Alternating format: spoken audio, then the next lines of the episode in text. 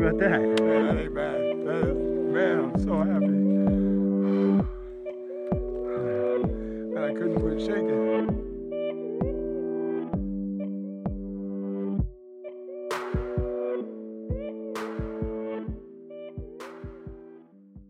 What's up, everybody? Uh, welcome back to The Chase, the Outdoors podcast. Today I have a two part episode about selecting the right pack and what you need to be fully prepared on your trip to the mountains and even further beyond that in the backcountry. So I got my good friend Josh Kirchner with me today, the dialed in hunter, and hopefully we bring you guys some information that you can uh, that could, you could better prepare yourself for the upcoming hunting season. Uh, for us right now, it's it's midsummer and we're transitioning. It's it's kind of like elevated scouting season for us right now. I mean, there there is technically you got some mountain lion and some predator hunting, a little bit of bear, but other than that, I think right now you're scouting.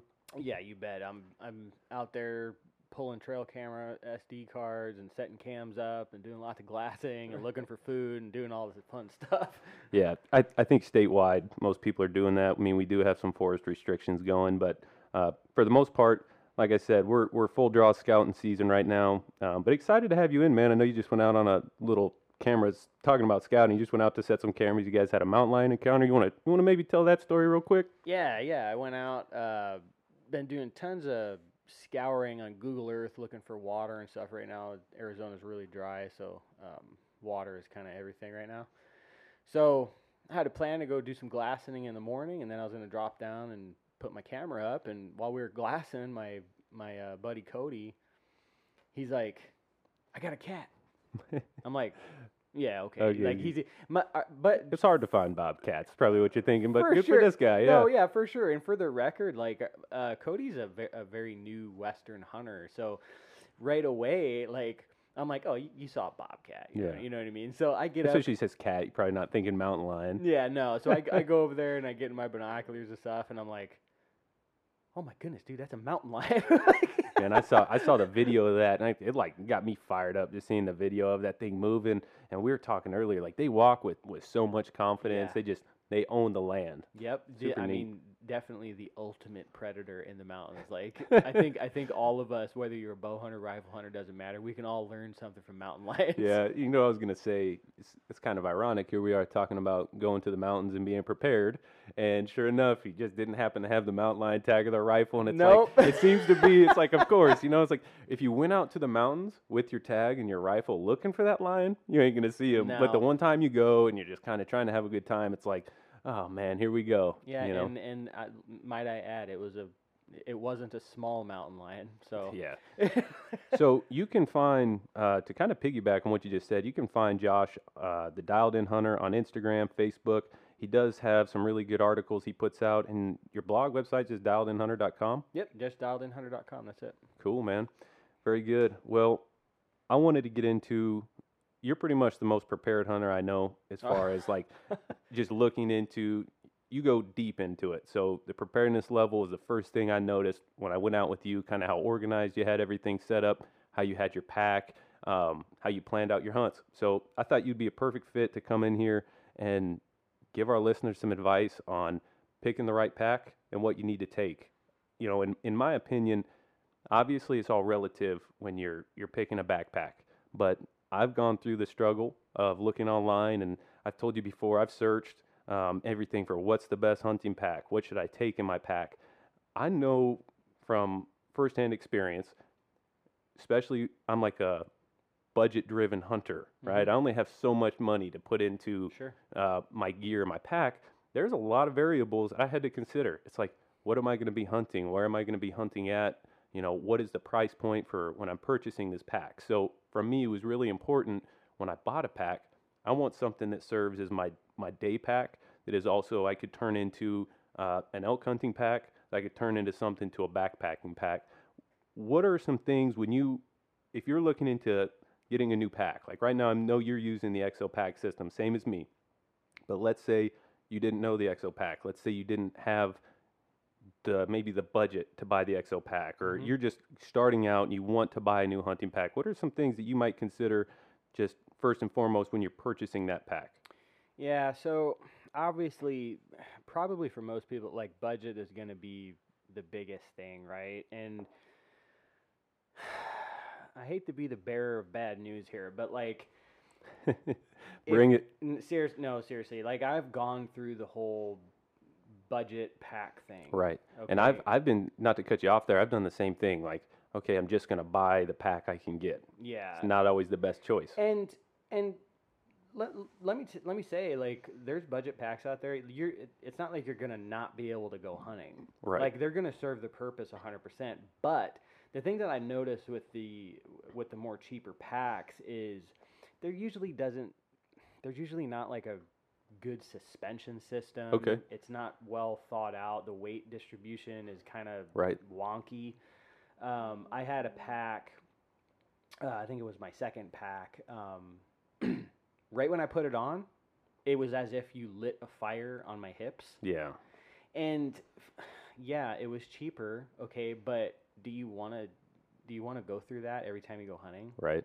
You know what I mean? And if you're just putting it on without the weight, yeah, so so how it fits your body, right, is something Ab- you're going to consider. absolutely. Um, a big element of what I wanted from experience, and I'm with you. I've I kind of have done, I've done every type of pack, like your backpack style. It's Mhm. very small, the rudimentary, just basic camouflage backpack, and all the way up. hmm But I have learned having something with a support system, uh, with the frame. Like Mhm. what sold me on the EXO was the K2 titanium frame. hmm That thing is rugged and it is lightweight.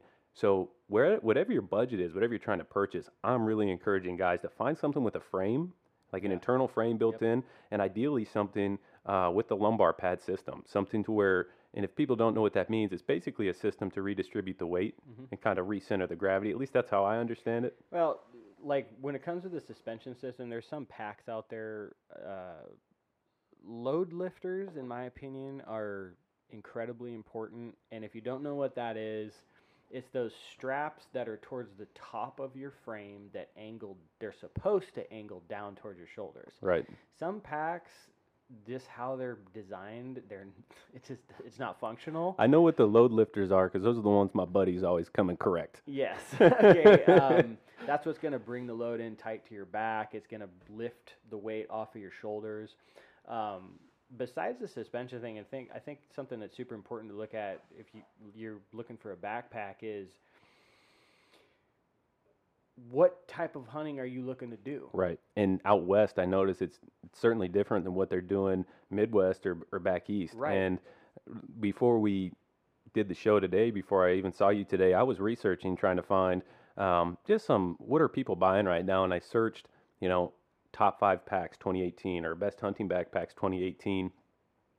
The the leads I got were pretty interesting, but one factor I was thinking is like, you know, a lot of these guys might not need the same framework system that we do. Right. But again, that's going back to my point is I want something that's going to be really multi-use. Mhm. Um, so a lightweight pack, something that I'm going to consider right away. Mhm. Does it have a frame system? Is something else I'm going to consider.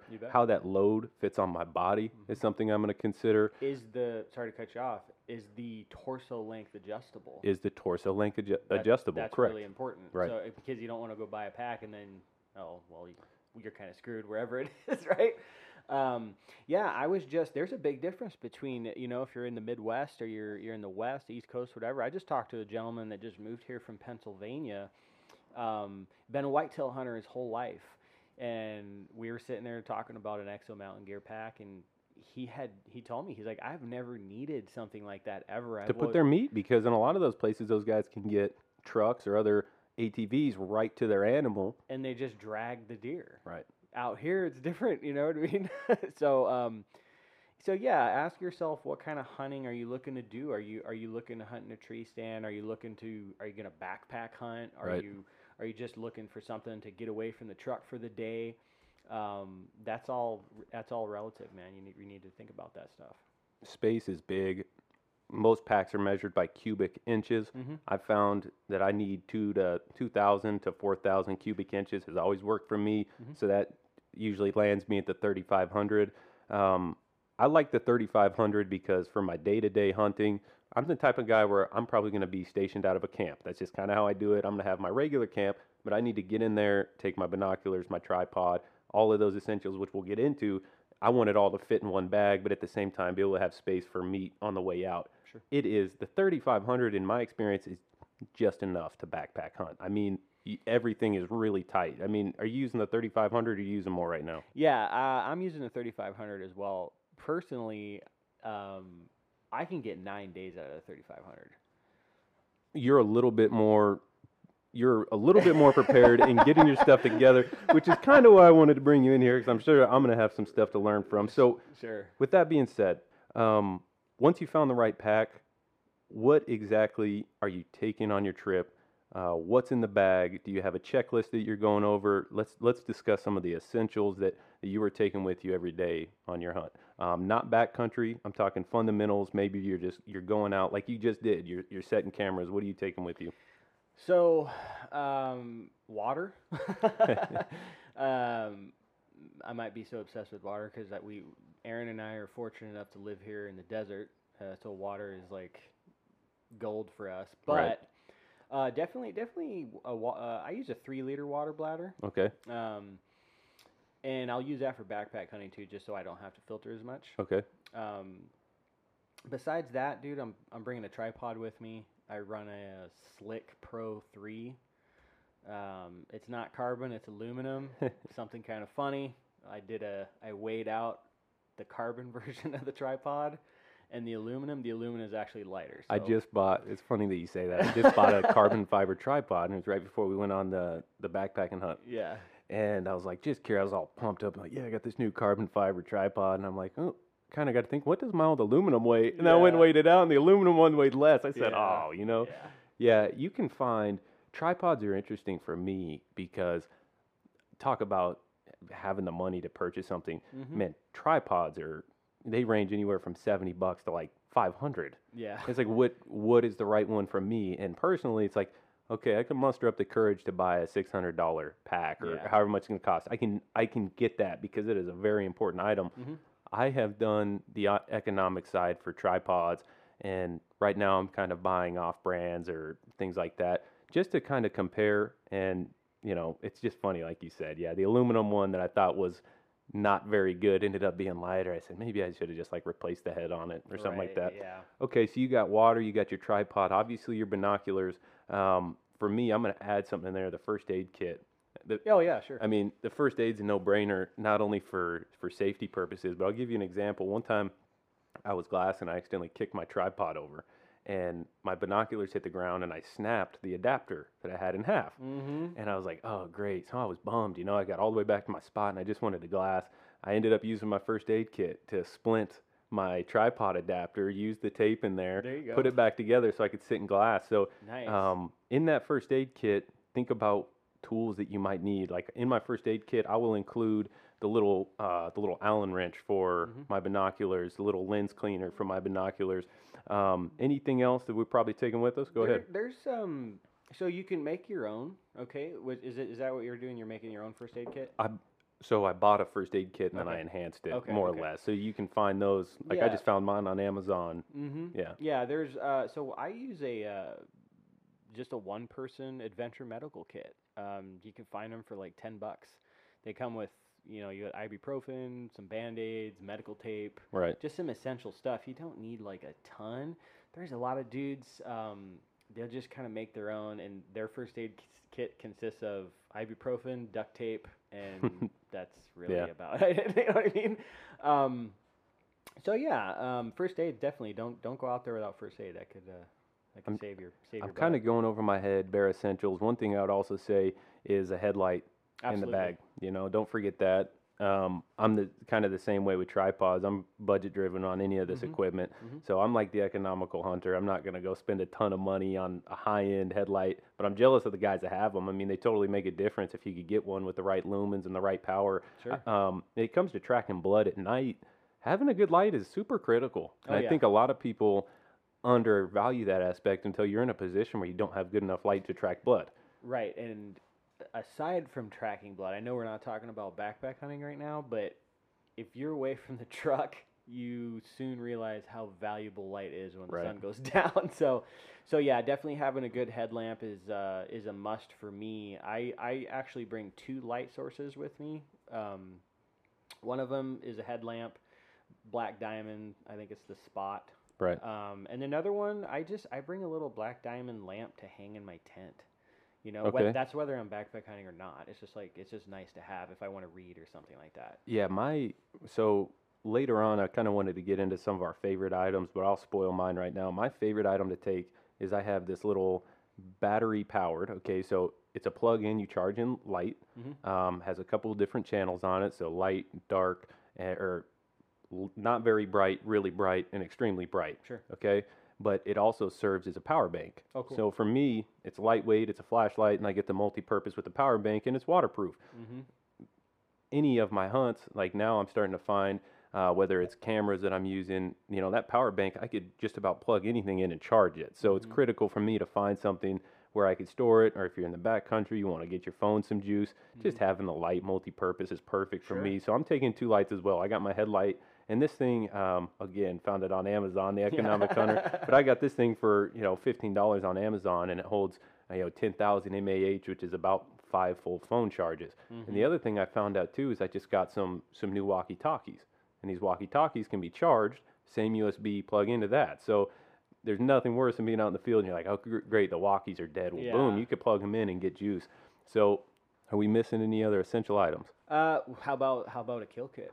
A kill kit, yeah, absolutely. So I I keep my kill kit in like a bright red cinch bag. Mm-hmm. It's, the kill kit is something I created. I got the latex gloves in it. Yep. I got my skinny knife with backup blades. Um, I use a the type of knife where you can replace the blade. I think is popular for a lot of people right now. Mm-hmm. Yeah, Um, game bags or trash bags.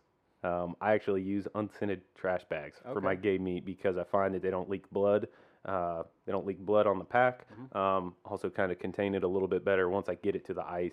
You know, keeps the meat. If you don't rip it, keeps the meat from getting wet. So Um, wow, that yeah, we're we're pretty different on that one. you got a game bag. You yeah, use the game bag system. Yeah, so I so my knife. Uh, past few years, I've used replaceable blade Mhm. knives. Uh, both I I used a Havalon for a while. That I'm with the Outdoors Edge right now. Is the one I'm using. The Havalon was so incredibly scary sharp. I cut myself a few times and I actually stopped using it. So, um, but yeah, then I ran. then I ran the Outdoor Edge. I've been running the Outdoor Edge uh, Razor Pro, I think it's called. Yeah, Um, it's the exact one I'm using. Super cool knife. Um, this year, So is that not a good sharp knife then? He's like, it no, it's sharp. It's just not as it's Not as- not as surgically There's sharp an old saying. An old timer told me once. It's not you don't own the knife until you cut yourself with it. Yeah, well, I've yeah, I've owned that my Havalon very well. Very well. um, the uh, so this year I actually moved to a fixed blade that I'm gonna try out. Okay. I'm gonna do a uh, Benchmade the Hidden Canyon Hunter. It's just a little Okay. guy. Uh, so you're gonna pick up one of the small backpacking sharpeners. yep. Okay, Yep. so I have one of those, and they're actually really neat. I find myself using it in the kitchen every once in a while, Mm-hmm. um, but they're really lightweight, diverse. That's a good tool, I guess. You could add to this list. If you're using one of those type of knives, you need Yeah. to you need to know how you're going to sharpen that knife in the field. Absolutely. Anything Um, else you got in your kill kit? Yeah. So I'll have uh, a little bit of paracord in there just to, just to help out with um, with hanging meat. Uh, most of the time, the, I hang it with just the game bag. I use tag bags. Okay, So there's a draw cord on there, which has always I've never had any issues with those breaking, just hanging hanging piles of meat in the tree. that's tree. interesting. Yeah. I don't got the paracord in mine, but maybe something I can add. Mm-hmm. Well, yeah. Some guy like you take care of an animal by yourself. Yeah. Sometimes it's beneficial to be able to take some paracord, tie paracord to the back leg, say, and then tie that to a tree. it's almost like you got an extra hand. exactly.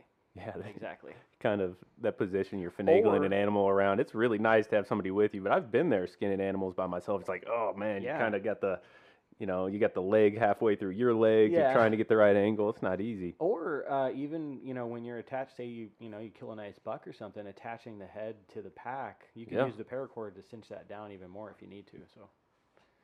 Other than our kill kit, I'm trying to think of some more essentials, uh, but I think we got that pretty well covered. I mean, Um, well, I mean, rain gear. I just usually have rain gear with me. In, in Arizona, I found it's relatively easy to predict the weather. Yeah. But if I have any doubts, I'm just taking. I use the the shells, like the foul weather shell uh Uh-huh. shells.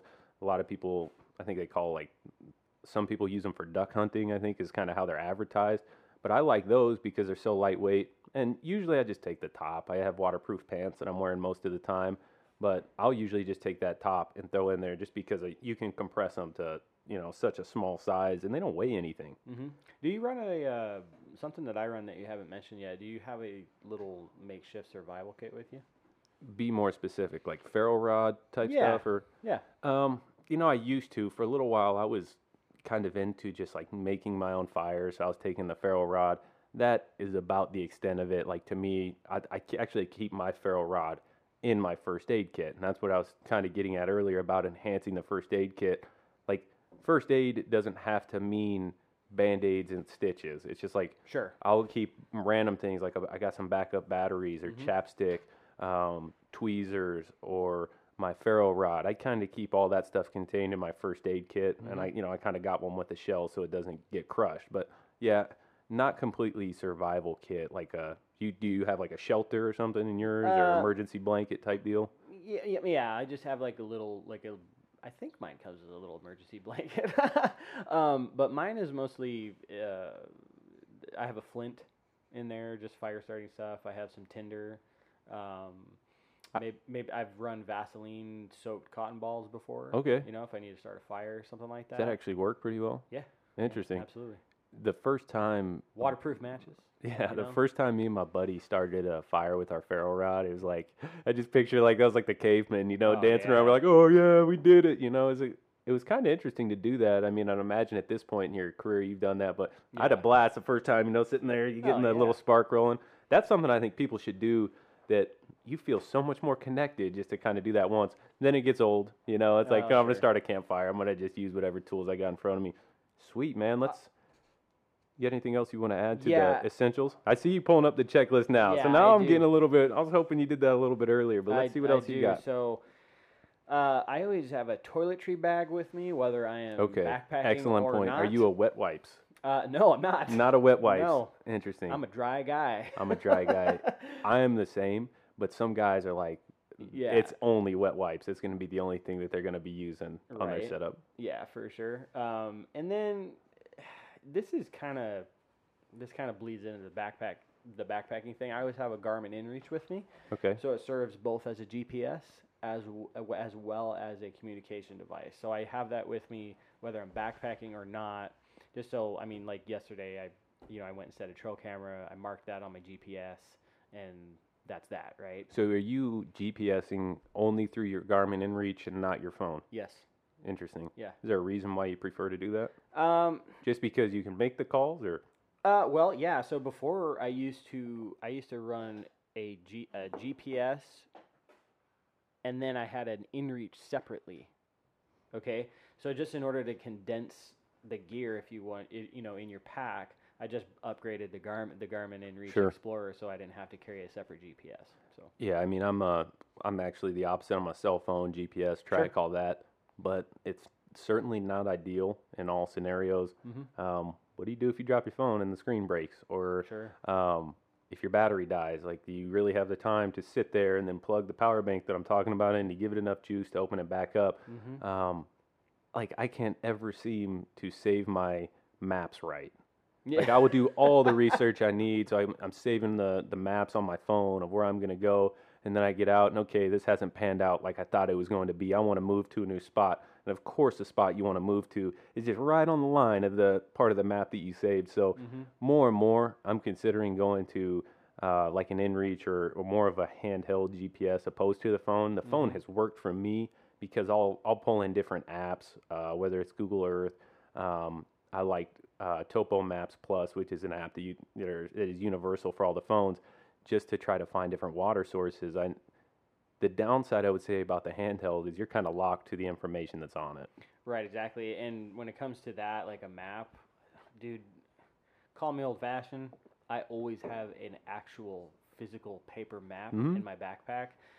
I think it's beneficial for what you're saying, as well as for on a hunting standpoint, dude. I just like looking at. I just like Yeah. having the big picture in front of me. It's it's better. I've been getting into it now, where I'll go out and I have sometimes I'll take the map. I don't have really a rhyme or reason to it, but as soon as I find something interesting, I've been marking it on my paper maps. Yeah, yeah. Just and stepping back and researching kind of where you have been, and maybe you could put a pattern to the water, or if you're seeing animals, I'll mark on my map Mm-hmm. saw bear. Yeah. like on the little spot that I saw it. And I guess I'm thinking, okay, maybe one day I can kind of compile all of that information and get something more out of it. Uh, yeah. So um, Do you got any type of those maps you prefer if it's yeah, I use uh, Game Planner. okay? Yeah, um, awesome, awesome system. And he, how he does it, Ed over there at Game Planner, you can get digital maps of the the actual physical map that you order from him, which then you can use on your phone. okay, it- so you buy a paper map, but there's also a digital version. yep, and then I didn't know that. you can. Uh, there's an app that he he'll tell you to use, and it'll show you your exact position on that map. Hmm. So when it comes to like navigating and stuff like that, like that's been ex- incredibly helpful for me. Okay. So Yeah, and it piggybacks what's on basically the paper version. Yep. That's neat. We missing any other essentials? Uh, so depending on if I'm, uh, I I'm mostly like 95% of the hunting I do is bow hunting, but if I am rifle hunting, um, I might have some extra rounds in my pack. Yeah. Um, I'll have a lens cleaning little pencil thing. A lot of for people- my for my rifle scope. I've made the mistake of not taking one of those, and it only takes you to do that Yeah, once yeah. before you have that in there. Um, and then so with the bow hunts, I, I usually have a spare release in my Ooh, backpack.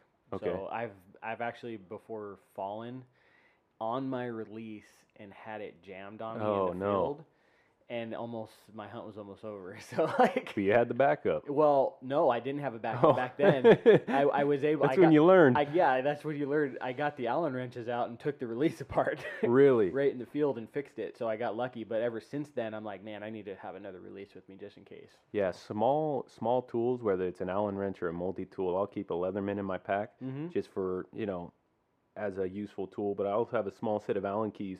I'm only taking that like when I went on my elk hunt last year. It was the archery hunt. There was so I didn't have anything in my pack. I included the Allen keys. Yeah, yeah. So sure. I, I did. My thought process was, if I have my bow, I need this everything tuned in. If I need to make any adjustments, I want to be able to do that. absolutely, absolutely, yeah. part of what I was getting at with all of that, I, I'm encouraging people to create a checklist, and I'm good at this sometimes. I'm bad at it sometimes.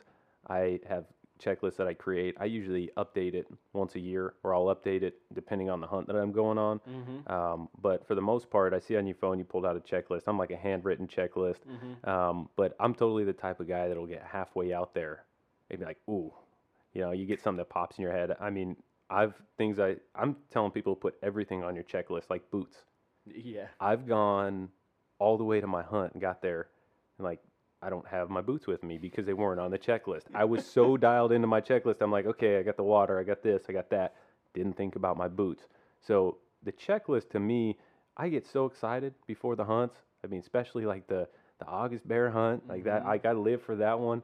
I I get tunnel vision No, of what. I'm trying to do and what I'm trying to accomplish. It's really easy to forget um, a key aspect. So, somebody that's just getting into hunting, if they aren't as advanced to what we're doing, I mean, we've had the ability to live and learn through the experiences of what we take with us. I, unfortunately, the industry is kind of deceiving, and it's almost what's the right word I'm looking for? It kind of pushes people off when you go to buy equipment. Yeah. Okay, it's it's almost intimidating when you're trying to find the right products to use. Um, but there's a ton of information online. A lot of people are writing articles on it. You can find videos of it. Um, but do your research before you buy it. Check the reviews.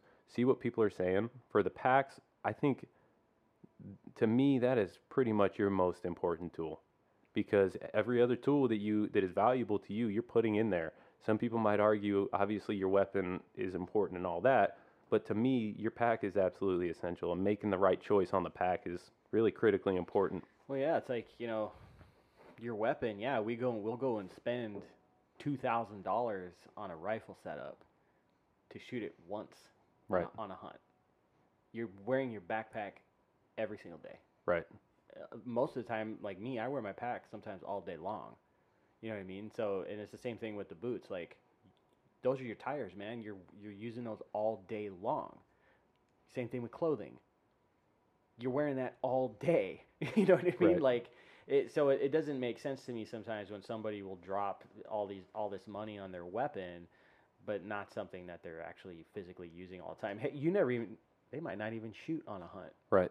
You know? So, and I'd also say when you're purchasing your pack and what you're considering what you're taking with you, how you're going to carry that weapon on your pack is really something that now I'm considering more and more um, because I've had packs that my firearm didn't connect to, or I, there was no uh, there was no sling for my gun to go in. And the EXO I found in my rifle fits right in the side pocket. I don't know if it was like designed to do that. Yeah, oh, yeah. Um, okay.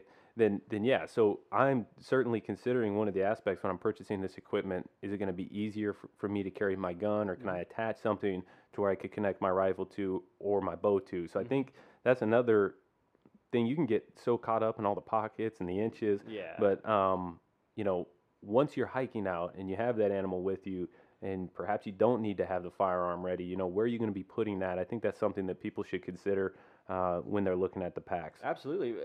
You, you mentioned carrying meat. I think that's something we kind of glazed over. Right. That's another super important thing about picking a pack. Yeah. Like how does it carry how does it carry the meat? Does it carry meat? So, jumping into that, like I noticed, again, I'm using the EXO, the 3500. I'm still, I don't think I'm using my pack right. like I just, I only say that because people have asked me questions about where I put the meat or how I carried it out, or maybe they've seen a picture of how they had it and made some suggestions. Um, explain to people that maybe don't understand some of the benefits of having like a meat shelf, a meat shelf, or a location to put the meat in the pack. You want to maybe touch on that? Yeah. So, um, how the how the EXO is set up is this is going to be like an EXO commercial. It's all right. No. Uh, how, so how the EXO is set up in all backpacks like that like that. Um, the pack detaches from the frame. Correct. Okay.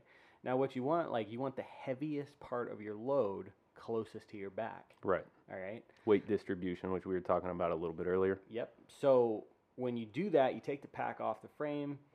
The the frame actually has compression straps on it, Okay. and you cinch the meat down tight to the frame. From Yeah. from there, you strap the bag back, Back onto it. the frame Right. and the meat. Okay, so what that's going to do is, i- I mean, you probably have stuff in the main compartment of your the main bag and stuff like that. The heaviest part's right up against your back. That's what you want. If you had the if you had the meat, say in the main bag, okay, You're gonna get the sag. you're gonna get a sag. On it's the gonna, back. Yep, it's gonna sag and you're it's gonna pull backwards and down, which is what you don't want. You want which I've experienced. yeah. Yeah. yeah. So that so that's what you want. Um, some some packs out there. And and this, I know. I mean, I know we've mentioned EXO a lot. There's other packs that have those systems. Absolutely, absolutely. Yeah. Yeah. I mean, there- that's not. there's um you know there's other packs out there that maybe the bag uh just kind of extends out from the But frame. more or less similar to like what a pack frame is. Yeah. Like a pack frame itself. Picture that. Meat attaches to it. The only Mhm. difference is now your bag with all the contents is actually going on top of that. Yeah. Exactly. Exactly. Yeah. So we we've kind of already discussed the cubic inches, um, some of the items that we're going to put into the pack. Let's talk a little bit about backcountry hunting. Um, to get into the backcountry, obviously, it takes a little bit more resources. You're going to need your bare essentials, which we just discussed. So you're going to need all the you know all the important items that are going to make your hunt. But if we're going backcountry, obviously, it's assumed that you're going to need additional resources to go with you. You bet. It's going to be more weight. You're going to have to be more calculated on planning your trip. Mm-hmm. Um, you're going to have to understand the weight of your pack, how far you're going, how much water you need. To me, backcountry hunting is a whole nother monster. Yeah. Um, people are intimidated by backcountry hunting. Um, I know in my experience, one of the things I was intimidated about was just can I actually prepare myself be in the backcountry, to live um, back there on my own? Am I going to be able to make my checklist right so I have all the essential items? Um, let's jump into that a little bit on what it takes to actually prepare yourself um, for backcountry hunting. Um, like I said, we, we have our essential checklist we need to now we're going to have to be able to organize our pack distribute the weight we're taking more items with us let's go over now some items that we're adding to the bag um, to take into the back country so now we're going to add to the checklist what are some of the most important items to you when we're stepping into the back country Well, so before before we dive into the items that go into the bag, I think it's important to rewind a bit and talk about if you are planning on backpack hunting, something that is kind of kind of intimidating is people don't know how big of a bag to get. right. Okay, so the general rule of thumb, if you're like, you know what, I want to do this backpack hunting thing, and I think I'm probably gonna do mostly like three to five day trips. hmm The general rule of thumb is a thousand cubic inches a day. Okay. Okay, so if you're looking at doing, yeah, I want to do, I'm, I'm going to be a weekend warrior. Three to five thousand cubic inches is going to be fine for you. Okay. You know what I mean? So um, if you want to stretch it out, you're going to need, you know, you're you're going to need a lot more, maybe a seven to eight Mhm. cubic inch pack. And it might also depend on the animal you're hunting. You know, elk are absolutely enormous. Yeah. you know, so a backcountry elk hunt, you're gonna need as much space as you could get on that. Yeah. So um, now with the items, as far as that goes, um, what's the weather? Right. You know what I mean? That's that's something you got to ask. Like, what time of year are you going out? That's going to reflect the choice of sleeping system that you have. Okay. All right. So for me, um, what I've found to be a pretty a very round number in terms of uh, what I'm sleeping in. I run a quilt. Um, it's from a company called Enlightened, Enlightened Equipment. Um, Is that enough to like physically wrap up in though? Is your quilt Yeah. enough? Absolutely. Okay. Yeah, yeah, yeah. So, uh, so a quilt. A lot of people don't know about the quilt thing. So a quilt is basically, it's basically a mummy bag without the hood Okay. and the bottom. The bottom is not there. So you could stick your feet through. Yes. Okay. Yeah. So um, I run a 20 degree quilt. I found that to be pretty. I, I mean, I use that all year round. Taking Um, the weather factor out. So let's assume that the weather's going to be good. What are we adding? Um, like for me, obviously you're going to need something to cook your food with. If it's a Jetboil system, Jetboil is a brand, but that's not the only system that's out there. I noticed you use the Jetboil system. Yeah, I so I used to use a Jetboil. Um, it worked great. Um, it's it was also I found it to be very big Okay. And kind of clunky. Uh, so I actually moved to a uh, a more ultralight type of approach. Um, the stove I so the stove I use is Optimus Crux Light. I actually saw that, and I take that back. That's you did have a different stove Yeah. stove system. Um, so once you start backpack hunting, right when you leave your truck, I feel like you automatically start asking yourself like how how can I make my pack lighter? so so so that was one of the things that I jumped on. Like a Jetboil is like a pound, right? Yeah. This little stove that I'm running now is three ounces. Okay, so that's a big deal. Now there is a give and take with that. With a with something like a, a system like a Jetboil or like an MSR WindBurner, hmm um, you're going to have a lot less effect with the wind. Okay, so you're going to be able to boil your water. I saw that, man. I was over here like stacking rocks and digging Yeah. holes to try to get my flame from going out because Yeah. it was it was windy where we were at. That wind was, yeah. It was, it was, yeah. So that, so that's what you kind of get used to, right? Yeah, I don't know if you saw that on our hunt, but I had a, I actually built a rock wall. Well, I saw. Okay, so I should I should say I saw that, and I was like, oh, okay, that's how you do. That's how you defeat the wind. I mean, I I love backcountry hunting, man. I'm just not. I'm not experienced as experienced as you are. It's something Sure, I'm sure. trying to get more into. Yeah, Um, to try to keep this organized, we are adding to our checklist on what we're taking back country. We spoke a little bit about the sleep system. You use using the quilt. I use just a regular sleeping bag. I Mhm. think. Um, I don't know. That's just what's comfortable for me. sure, sure, sure. Um, I obviously, when you're going backpacking, you need to consider your shelter that you're going to take. Yep. What you're sleeping on, Mhm. what you're sleeping in. Um, I'm a pillow type of guy, so I want the backpacking pillow when I go. And matter of fact, sometimes I'll take two.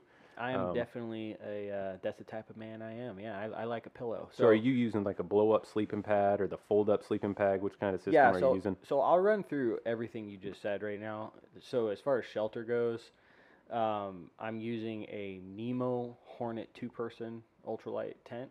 And you do you take the two person for space for yourself, or so you want to be able to accommodate a second person in the future, or kind of both? This is a great question. Okay, so this is something people get confused about. Now, you can go out and get a one-person tent if it's just going to be you. That's totally fine. Okay, it's going to be very tight. It is.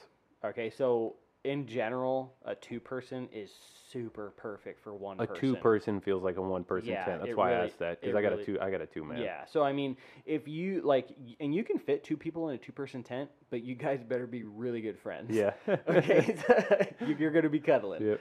So, um, so I really like that setup. Uh, it's a, it's got dual vestibules on it, which vestibules for me in the backcountry is absolutely necessary. It helps keep your stuff dry. I store my tent, my bowl in there when I'm sleeping.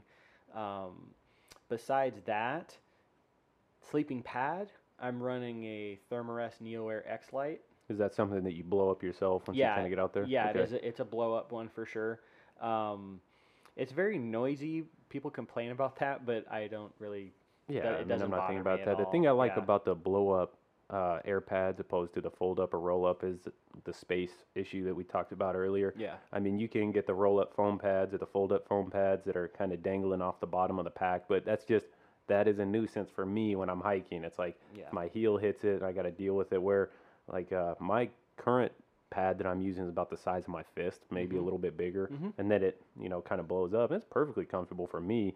Mine's kind of noisy too. I don't know. Maybe it's like has something to do with the air pads, but it doesn't Yeah, seem to don't know. bother me unless I'm thinking about it, which I am now. Right. Which is great because every single time I go on, I'll be thinking about how noisy this right. is. But No. Um, so something super uh, important to think about with the pad. Um, you'll notice when you buy one, it, it uh, there's a thing called an R value. I don't know what the R value is, so I'm kind of excited for this. Okay, so the R value is what uh, it kind of measures the insulation of the pad. Okay. All right. So, and this is where the science of the quilt comes in. All right. All right. So when you lay down on the ground, About to get some good backcountry stuff right here. when you when you lay down on the ground, if you have say you're sleeping in a mummy a normal mummy sleeping bag, Okay. okay, Following. a down mummy sleeping bag. When you lay down on that, the down that you're laying on is essentially useless.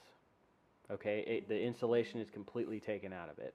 All right, that's what the pad's for. All right, so if you're, I like to run an R value of like three to four. Okay, is actually is what's going to keep you warm at night. All right, it's basically what it does is it it reflects the heat of your body back up through the pad and makes you nice and cozy. Basically, what I'm Got it. saying. Um, so the whole thing with the quilt is it doesn't have a bottom to it because why have it if you you're, it's useless, right? That's that's the kind of the thinking behind that. And I've run a quilt now for the past two years, and I, I gotta say it works, man. I've never been That's cold- interesting. I've never been cold or anything like that. And some people complain about, oh, it doesn't have a hood.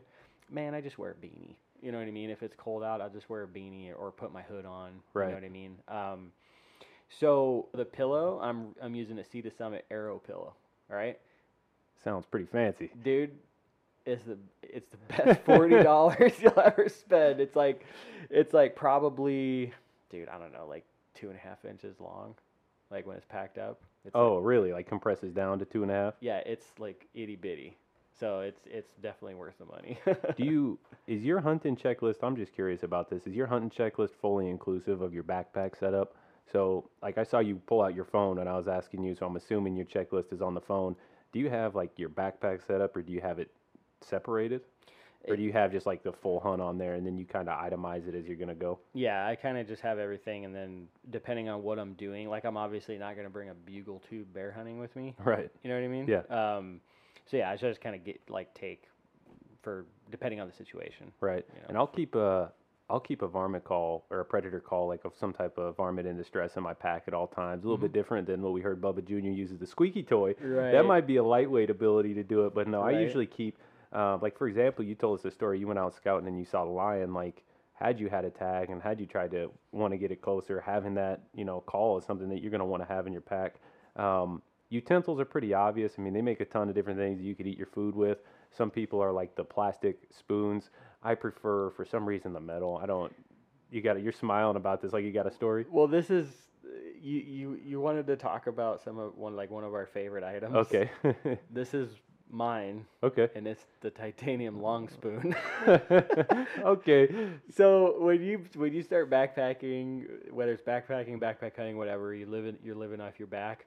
You tend to eat out of a lot of bags. Right. You know what I mean? So if you have a shorter spoon, you're gonna get macaroni and cheese Yeah, knuckles. man, my backpacking spoon it's regular size, and I'm thinking about it like it folds up, and Yeah. that part where it folds is crusted in yeah, whatever backcountry meal I was eating. yeah, yeah. So I, yeah, dude, I love it. It's so simple. Just my wife got me a long spoon, a titanium long spoon for Christmas, and it's literally always in my backpack. So, kind of to transition into that, I asked you when we were going out recently. I said, "Man, what are you taking with you to the back country?" And I wanted to take a box of pizza, but that's not really plausible, you Yeah, know. probably not. yeah. Um, I'm pretty basic, but that's something where I'd like to elevate my game a little bit. Give us some tips on what type of food to take with us, uh, what's out there for people to purchase, and what are things that you're eating when you go backpack hunting. Okay, so the thing that everyone probably knows very well is uh, the stuff like the the freeze dried meals like Mountain House and Backpackers Pantry, th- Right. that type of stuff. Um, that stuff is good and all. Some people It's also kind of expensive, man. It, that's what I was gonna just bring up. It, it it also, I mean, if you're going on a ten day hunt, you're you're looking at a hundred bucks just on dinners. Right. You know what I mean? So uh, definitely something to- something to consider. I myself, like, I've never had an issue um, with my. Some people have stomach issues okay, I'm that- I'm there, but with that Yeah. stuff. Uh, I've been lucky and I've never had an issue. My my brother can't say that. So, um, so for me, I'll run through a whole day. Breakfast, I do one of two things. I either run a Belvita Bel- breakfast biscuit with uh, little Justin's almond butter. okay. That's like uh, like about And you're adding the almond butter for calories, I'm assuming. yeah, and it just kind of breaks up the monotony of the dry cracker. You know Yeah. what I mean? I put it right on the cracker. That's freaking awesome, man. Yeah, you're always Um, talking about those. And then I'm a I'm a fan for the breakfast. I'll get the little uh, the little oatmeal packs. Sure, sure. Yeah. Well, that that's my second thing that I do. There you I'll, go. I'll do oatmeal, but I make my own. Okay, so I'll do uh, Like you go into like a, a Whole Foods or a Winco to pick up these. Okay, yeah. So I'll awesome, man. I'll do uh, I'll take a a Ziploc, and I'll put a cup of rolled oats. Talking like eight ounces a cup. uh, like literally like a like a cup, measuring cup. okay. Yeah, yeah, yeah. So I'll put a cup of rolled oats, maybe some raisins, uh, chocolate or vanilla whey protein There you go. A scoop of that. Maybe some freeze dried blueberries or something like that. Some cinnamon, and um, I'll just wrap that up. You need to it up. package that up and start selling it. That Dude, sounds all right. Zip it up, and then all you do, you just boil some water and add the water, man, and you're good to go. Let it steep for a little bit, and you're you're off to the races. And for me, I've done the whole instant oats thing, yeah, and they're delicious, right? yeah. But I would always get hungry really fast. I have to use two. So like the little packs I get, I'll mix two. Cause I'm Yeah. just saying, if I eat one, right by the time I'm putting all my stuff away, I'm already hungry Yeah. again. So I I don't know. I just I feel like the rolled oats it sticks to my stomach better. Yeah, You know I and? I know So- you like the. So I'm assuming then your lunch is like the bagels and stuff like that. You recently posted about the peanut butter and jelly in the mountains. I mean, that's that's the classic. So you got uh you got the bagels you're taking. What else you eating for lunch? So so what I'll do before lunch is I I actually will I actually kind of schedule my food out through the day, Okay, and also I'll do breakfast. let me just ask you real quick. Is there like a calories? Okay, so your body might make a difference, the size of your body, but is Mhm. there a number of calories that you're tracking to take in when you go on the hunt? Do you have a set number you're using? Yeah, pre- like I use a range. Okay, So what I bring with me ranges anywhere between 2,500 to 3,000 calories okay, per day. Yeah. Okay, per day. So I'll do the breakfast and then a snack. So a snack could be I look at a snack as like maybe like two, maybe like a Lara bar and a bag of trail mix. okay, That's like a snack to me. And then after that, I'll do lunch, which is pretty consistently a bagel with peanut butter and honey on it with a protein bar. okay. Okay. Then I'll do another snack, which is similar, if not identical, to the first snack that I ate. and then dinner. And for dinner, I do, I'll, you know, a lot of times I'll just do Mountain House, uh, Heather's Choice, make some really nice meals. Um, and then just recently, like last year, I bought a dehydrator and I started making my own dehydrated meals. So where do you come up with those dehydrated meals? You finding the recipes online and it's it's there's not like there's certain things in my opinion that that and may, I'm probably wrong at this because I'm not a dehydrating master okay, Okay. but like chili that's a that's a great thing to dehydrate okay, okay so that's what I've always done I've done um I'll make like a say a venison roast and shred it interesting. dehydrate that and then add maybe I'll add uh, instant p- mashed potatoes to that There you go. yeah, and Yeah. then you got like this meaty potato thing that's awesome. Yeah. Um, and I just so I just recently did that, man. I'll just like make a big crock pot full of chili, bear chili, dehydrate that. That's cool, man. That way you're in the field. You kind of feel Yeah, like you're like it's just a little bit reminding of why you're out there and doing it. Right. That's and, cool, man. And you can do spaghetti. Right. make some spaghetti. So it's so that for folks that may have like some issues with the stomach stuff, with the mountain Right. house and stuff, this is a great option, man. You're gonna put some money up front to buy the dehydrator, but you're gonna save so much in the long run by making your own meals. And the customizable aspect of it, of being able to kind of pick and choose what you're Yeah. taking outdoors, that's that's super cool. I mean, I haven't really experienced that. I mean, I'm like a, to go to, I'll get like the packaged potatoes or the packaged noodles, something really easy where it's just boil water, add to it, but Mhm. It's it's it doesn't feel as deluxe. I don't feel as if it's personal for me, so I could see why you guys are doing that. And then also in my food bag, um, I will always finish the night off with. Uh, you can use whatever you want. I use Wilderness Athlete to hydrate and recover. Okay. It's a BCAA. Just makes sure that you're gonna not be super super sore in the morning from what you did that day. Which is, if you're on backcountry Arizona, man, odds are that that first first day after hiking in, right. oh man, you're feeling it. yeah. I don't hit the gym like all you guys do, so Right. for me, I'm like, all right, the first trip out there, that's kind of my warm up to the hunt, and you know, I'm gonna be sore for the rest of the trip. for Cool, sure. man. So I'm feeling a lot better about this stuff. We've we've gone over our shelter, what we're sleeping in. We've gone over our food systems. Uh, what is absolutely critical is planning out the water. Oh, yeah, Um, yeah. In a lot of these hunts, especially here, you don't have the ability to take the proper amount of water that you're going to need for the hunt. Mhm. So you have to understand where the water source is at, where Mhm. I'm going. That's gonna if you haven't been there before, I mean, you're gonna need to get on like some of these map systems that we've talked about, whether it be Google Earth, Mhm. and it's if you haven't ever been to this country before, you are taking a calculated risk. Absolutely. I've talked to you on hunts where you went in and you had to back out early. You're like, you know, we couldn't find water. Yeah. Your hunt's over. I mean, or Yeah. whatever, you, whether you're scouting, whatever you're doing at that point, um, it is absolutely vital to think that through. Where you're you going to get the water? Once you get to that water, how are you going to get it? mm-hmm. So I talked about in my essentials, I'm taking a life straw Mhm. where you have to physically suck through.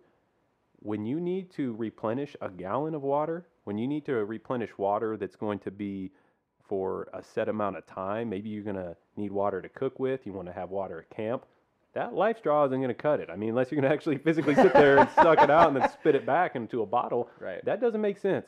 You need to think that through. Um, I have used the platypus water system, which I think is, I think those are pretty good. I mean, in Yeah, the yeah, scale yeah. of the product, um, and the bag, I, you know, you kind of had to swoop it into the puddle, gravity fed. So I hang it up, and then kind of goes through a charcoal filter, which is replaceable, and you can refill water bottles or whatever have it. Um, I'm going to carry at least a gallon of water with me. I think you said you were three liters. Yep. Um, I'm gonna struggle on the way in to take a gallon. Like, give me a plastic, you know, one gallon water bottle with a handle. Mhm. That way, I have up to a gallon to put water back into. Sure. Um, unless you know whatever system you're using is specific to you. But how are you getting your water when you go into the backcountry? And what's a factor that you consider? I guess when you're looking for the water. I mean, are you planning out specific amount of water per mile, or is there anything you know? Is there any technique that people should consider when looking for water?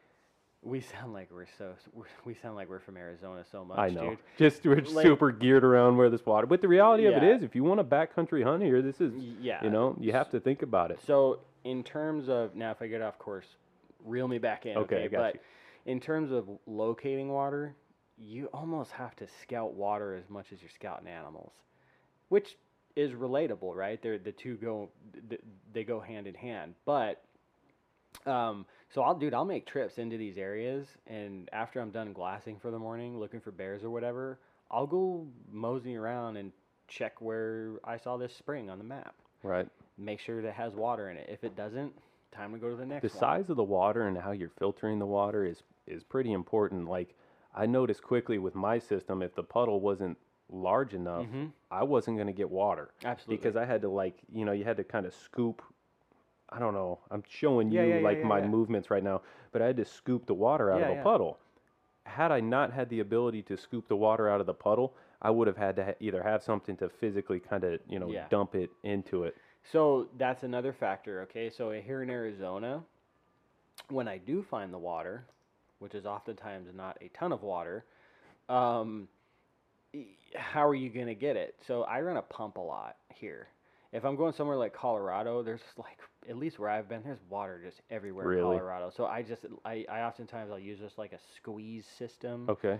um, like a like a Be Free from Katadyn or something like that. Right. Um, but here I use uh, the filter I use here is a Katadyn Hiker Pro. Okay, it's just a little lightweight pump, and I've filtered like out of a little silver dollar hole with that thing Okay. for water. So there's a pump great. physically sucking and pulling it through the actual filter opposed to the hanging gravity fed Yes. filter, but you're still going through like a charcoal filter to Yeah. Got it. Yeah. Um, which is kind of takes the the thought of how you know, am I if you have something like a Sawyer or something like that, how are you going to put the water in the bag? right. you don't have to worry about that anymore. Um, so besides that, like you you mentioned, am I calculating how much water I'm drinking? Right. And the answer is yes. Okay. Um, for for instance, on the hike that we just did, the hike we did, You knew, man, right away. You like you looked at your Yeah. your bladder. You're like, I'm good, man. Here, take some. yeah. That's So- what actually made me ask the question. I'm like, okay, obviously in his head, you got it figured out. Yeah, so the hike from my truck to camp was four and a half miles, I Okay. think, something like that. Um, I actually have areas along that trail. I'm like, time to take a drink when I get to this point. That is insane. Time to take a drink when I get to this Point. I need water. I feel like I need water the whole hike. I don't know if it's like I need a drink now. Take ten more steps. I already feel like I need a drink. right. Um, so I found I figured out I do good with a liter on four and a half miles. So on a three liter, I'll have two liters by the time I get to camp. Okay. On my hike in, I'll have the full three liter filled up, and I also will have a Nalgene bottle filled up, which is Okay. 30, 32 ounces. Um, and then the time when I didn't know where water was, I also brought a full two liter bladder okay, just to make sure that I had enough. And I knew with that amount, I would be good for three days, two nights. That makes sense. So, and that leaves me with a liter. I just need a liter of water to get back to my truck. That makes sense. You know what I mean? So, yeah, if you're hunting in areas that are where water is scarce, you kind of have to think like that, man, because Right. you don't want to run out.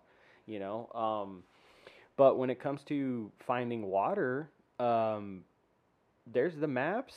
Okay, but don't be afraid to just kind of walk around. Walk around or just glass. I've been The- times where I've glassed. Okay, you just saw a little skimmer of water just because it happened to puddled up right there A- And what I mean by walk around is not just walk around anywhere, but focus on canyon bottoms. the drainages, right? The, the bottoms of drainages. Oftentimes there'll be like rock bowls in the bottoms of these that'll Right. pool up with water. That's money for you, man. Sure. You know, so yeah. Cool, man. Um, I feel like we've talked about a lot of different stuff. I don't know if we've covered everything. A lot of it, again, is is relative to what you're hunting, whether you're getting ready to set up your tree stand. I mean, considering everybody's going to have their own preference on the type of optics that they're going to take with them, I don't really want to get into that. Um, for me, generally speaking, like you said, I got the tripod. I'm taking my binoculars. Anything above that, I think, is a personal choice to take with you. But if you're glassing, you're going to want to want the tripod. Do you have any tips for people preparing for a hunt of what they should do? And hopefully, I'm not stealing your tip because I didn't really set you up with this question. I'll tell you what I would do. Um, a tip that I'm going to tell people is get on Google Earth and measure what you plan to do. Okay?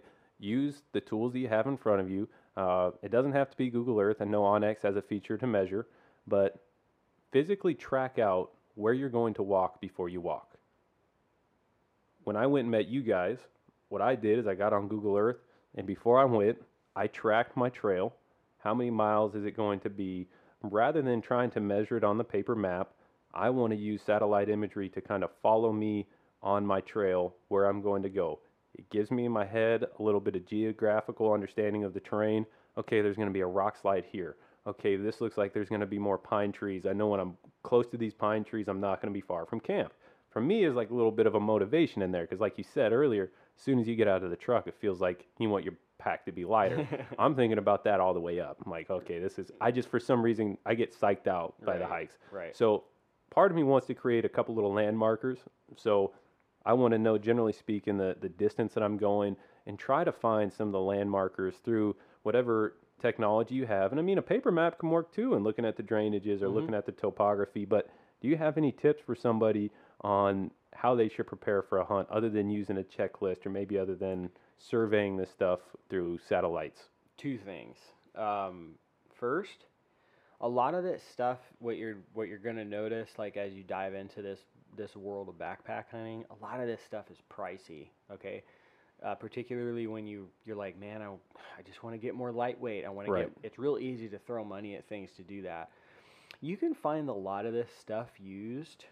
Okay, if you go on like certain That's classifieds and yeah. stuff like that. Um, also, as hunters, some sometimes we are tu- we have tunnel vision and we only want to buy stuff from hunting companies. Right. Okay.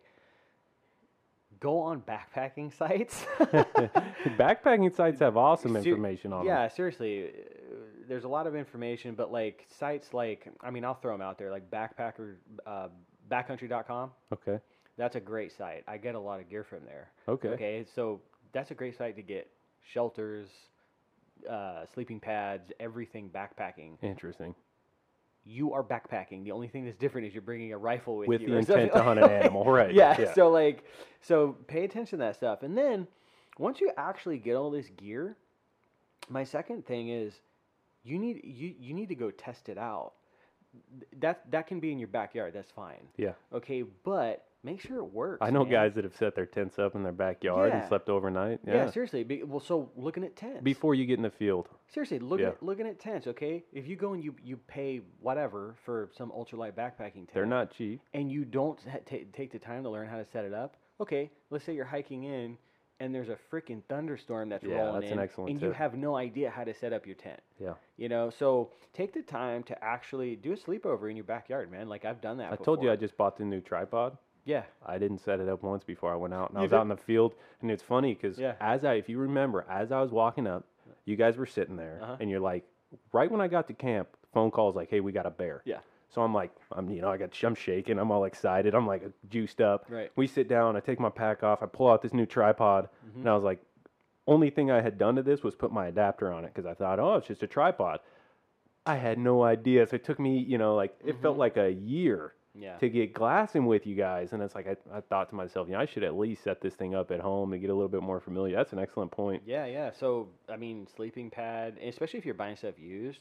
If you bought a used sleeping pad, make sure there's no No holes holes in it. Make sure it's functioning. Do what you want. One thing I'm surprised not really either of us talked about on this a tool that I added to my toolbox, so to speak, that I used to kind of look down on. I I don't know say look down, but trekking poles. Okay, yeah. Trekking poles to me like don't seem cool or Yeah. something. No, I don't. they're They're, not. not. cool. They're not cool. you use the trekking poles, and all of a sudden you have this revelation like, what have I been doing? Um, yeah. I don't know. I'm interested, curious your thoughts on this. I actually like one trekking pole opposed to using two Interesting. um, because I can easy shift hands. Um, for some reasons, two kind of feels like a burden to me. Okay. I think part of it also might be because ever since I've been using trekking poles, not all my hunties, hunting buddies have been using trekking poles. So I'm like, here, take one. Oh, there you go. You know, so now I'm like used to just using one. Um, you got a trekking pole you like? I know that you're using them. Yeah, yeah. So I use a uh, black diamond. I think it's called the Carbon Z. Okay. Folds up, super small. They're 12 ounces. That's it. Mine are, mine are si- mine are 16 ounces, so you're shedding a little bit of weight. I just got mine online, Yeah. whichever ones I could find on. Mine were only like 50 bucks, man, and they're they are holding up nice. Yeah, it's not. And, and you know, when I, I never ran trekking poles before. I was like the guy that was like, why? What, what's that dude doing over there with ski poles, walking around in the hills, right? Right. But um, no joke, they they really do make a massive difference. Uh, going uphill, downhill, saves your knees. You know, you can just trek through the mountains a lot better. We as hunters, our one of our biggest goals is to fill our tag, right? Right. When you you will bow to trekking poles. Once you have Once the, you- that's what I'm talking about. You have the weight on, and you're going, and you have the poles, and Yeah. maybe you almost slip and you catch yourself, Absolutely, or just yeah. the stabilization aspect. That you're questioning. You're like, man, how come I haven't used these before? Yeah, it's a safety thing. I, I I'm even not uh not packing meat. I, there's been quite a few times when like maybe I was crossing a creek or something like that and I slipped, and the trek because I had the trekking poles I didn't fall. Right. You know, it just kind of saved me. So um so yeah, and I just hike super fast with trekking Yeah. poles, man. you hike super fast in general, man. I can't keep up. But you also prepare yourself a little bit better. Um, Josh, this has been awesome, man. I th- uh, we have covered a ton of information. Have we left anything out? You think? Um, yeah. So something, something that I had down here that we didn't cover was well, two things. One is very minimal. We never talked about fuel Oh, geez. for for your for your stove. Okay, like the type of propane that you're using. Yeah. Okay. So like, I mean, it's like whatever. You can get a small can or a big can. I usually get a big can. On a small can, you can get uh, what I've noticed. Uh, five days if you're alone out of that, and that's like say you make coffee in the morning and dinner. Yeah. And then with a big can, um, man, I don't know. I probably. like I haven't ran out yet. Yeah, no, seriously, it's a lot of fuel. Um, put it this way: I went on a eight day hunt with my brother. He didn't have a stove, and I just took one big fu- ca- fuel canister. Right. We didn't need fuel. So It's interesting. So there you go. Um, other than that, something we didn't mention was a food hanging system. Okay. You know, I saw you do that. Um, and you're a good friend, so I could be honest with you. You know, I'm Mhm. like, he's kind of be. I thought you were being a little bit over cautious. Mhm. Um, but then again, my time in the backcountry hasn't provided me with enough enough experience um, for that ability aspect. Or no, that's not what I'm trying to say. It hasn't provided me the opportunity to understand why it is necessary. Okay. So my first thought, I'm like thinking, Josh, like, why are you hanging that up? Like, we're not going to get any bears in camp. But I actually started thinking about this a little bit, and I'm like, okay, you can get ants, you can get bugs, you can get mice, uh, birds. Well, I guess birds probably still get it if it's hanging. But the point is, there's other critters that could get to it. Proceed with your thought on that. That's the that's the thing, right? Yeah, all y'all showed showed up up there, and it's like, what? This dude's like paranoid or something. That's what I first thought, you know. But I but I kind of considered, okay, there's probably a little bit more that goes into this. Yeah, so in general, just in general, not even talking about the food hanging system, I try to keep a very, very clean camp. Okay. And yeah, okay, you're out there in bear country. If you have a dirty camp, you're kind of inviting disaster. Right. Okay. Um, however, and th- and that's just not for bears, man. Like coyotes, raccoons, squirrels. There's, there's whate- other critters out there that are scent driven. Whatever, man. You know what I mean? So um, that's why I hang my food because that's the only food I have. Yeah. You know, and if I come back from hunting and my food has been raided by, say, mice, dude, I have to go back to the truck. I don't want to do that. That's devastating. It would be devastating. You know what I mean? So, um, from what I've talked to, I've talked like just like backpackers. They're not necessarily worried about stuff like bears. It's like birds and stuff and Right. squirrels that they're worried about mice. Which makes sense. Um, and so what I do, the tip that I got from them, is to use a bag you cannot see through. Okay, so I'll use a uh, Sea to Summit dry bag. It's airtight. Birds and squirrels or anything like that, they can't actually see through the bag and Okay. see food. That's that's what I'm they, following. That makes sense. yeah, that's what they told me. They were like, you know, it tends to be if like like a raven or something can actually see through the bag and see what's in there. Like he'll poke. They're a at little it. bit more enticing. Yeah, out of so- sight, out of mind. It works for the birds. Yeah. So I mean, dude, you know, I've been doing this for quite a bit now. I've never had any food get messed with by hanging it. So There you go. I'll use uh, just a little carabiner with paracord. Throw that over a branch in a tree and hoist it up. Hoist the food up into the tree. You know what I, I promise next time I'll be a little bit more thought out You when we're sharing a camp, right? I'll get it I mean? elevated with you. Cool, man. yeah. Well, one thing that we completely overlooked that's kind of coming to surface is the clothing that you're going to take on the hunt. Right.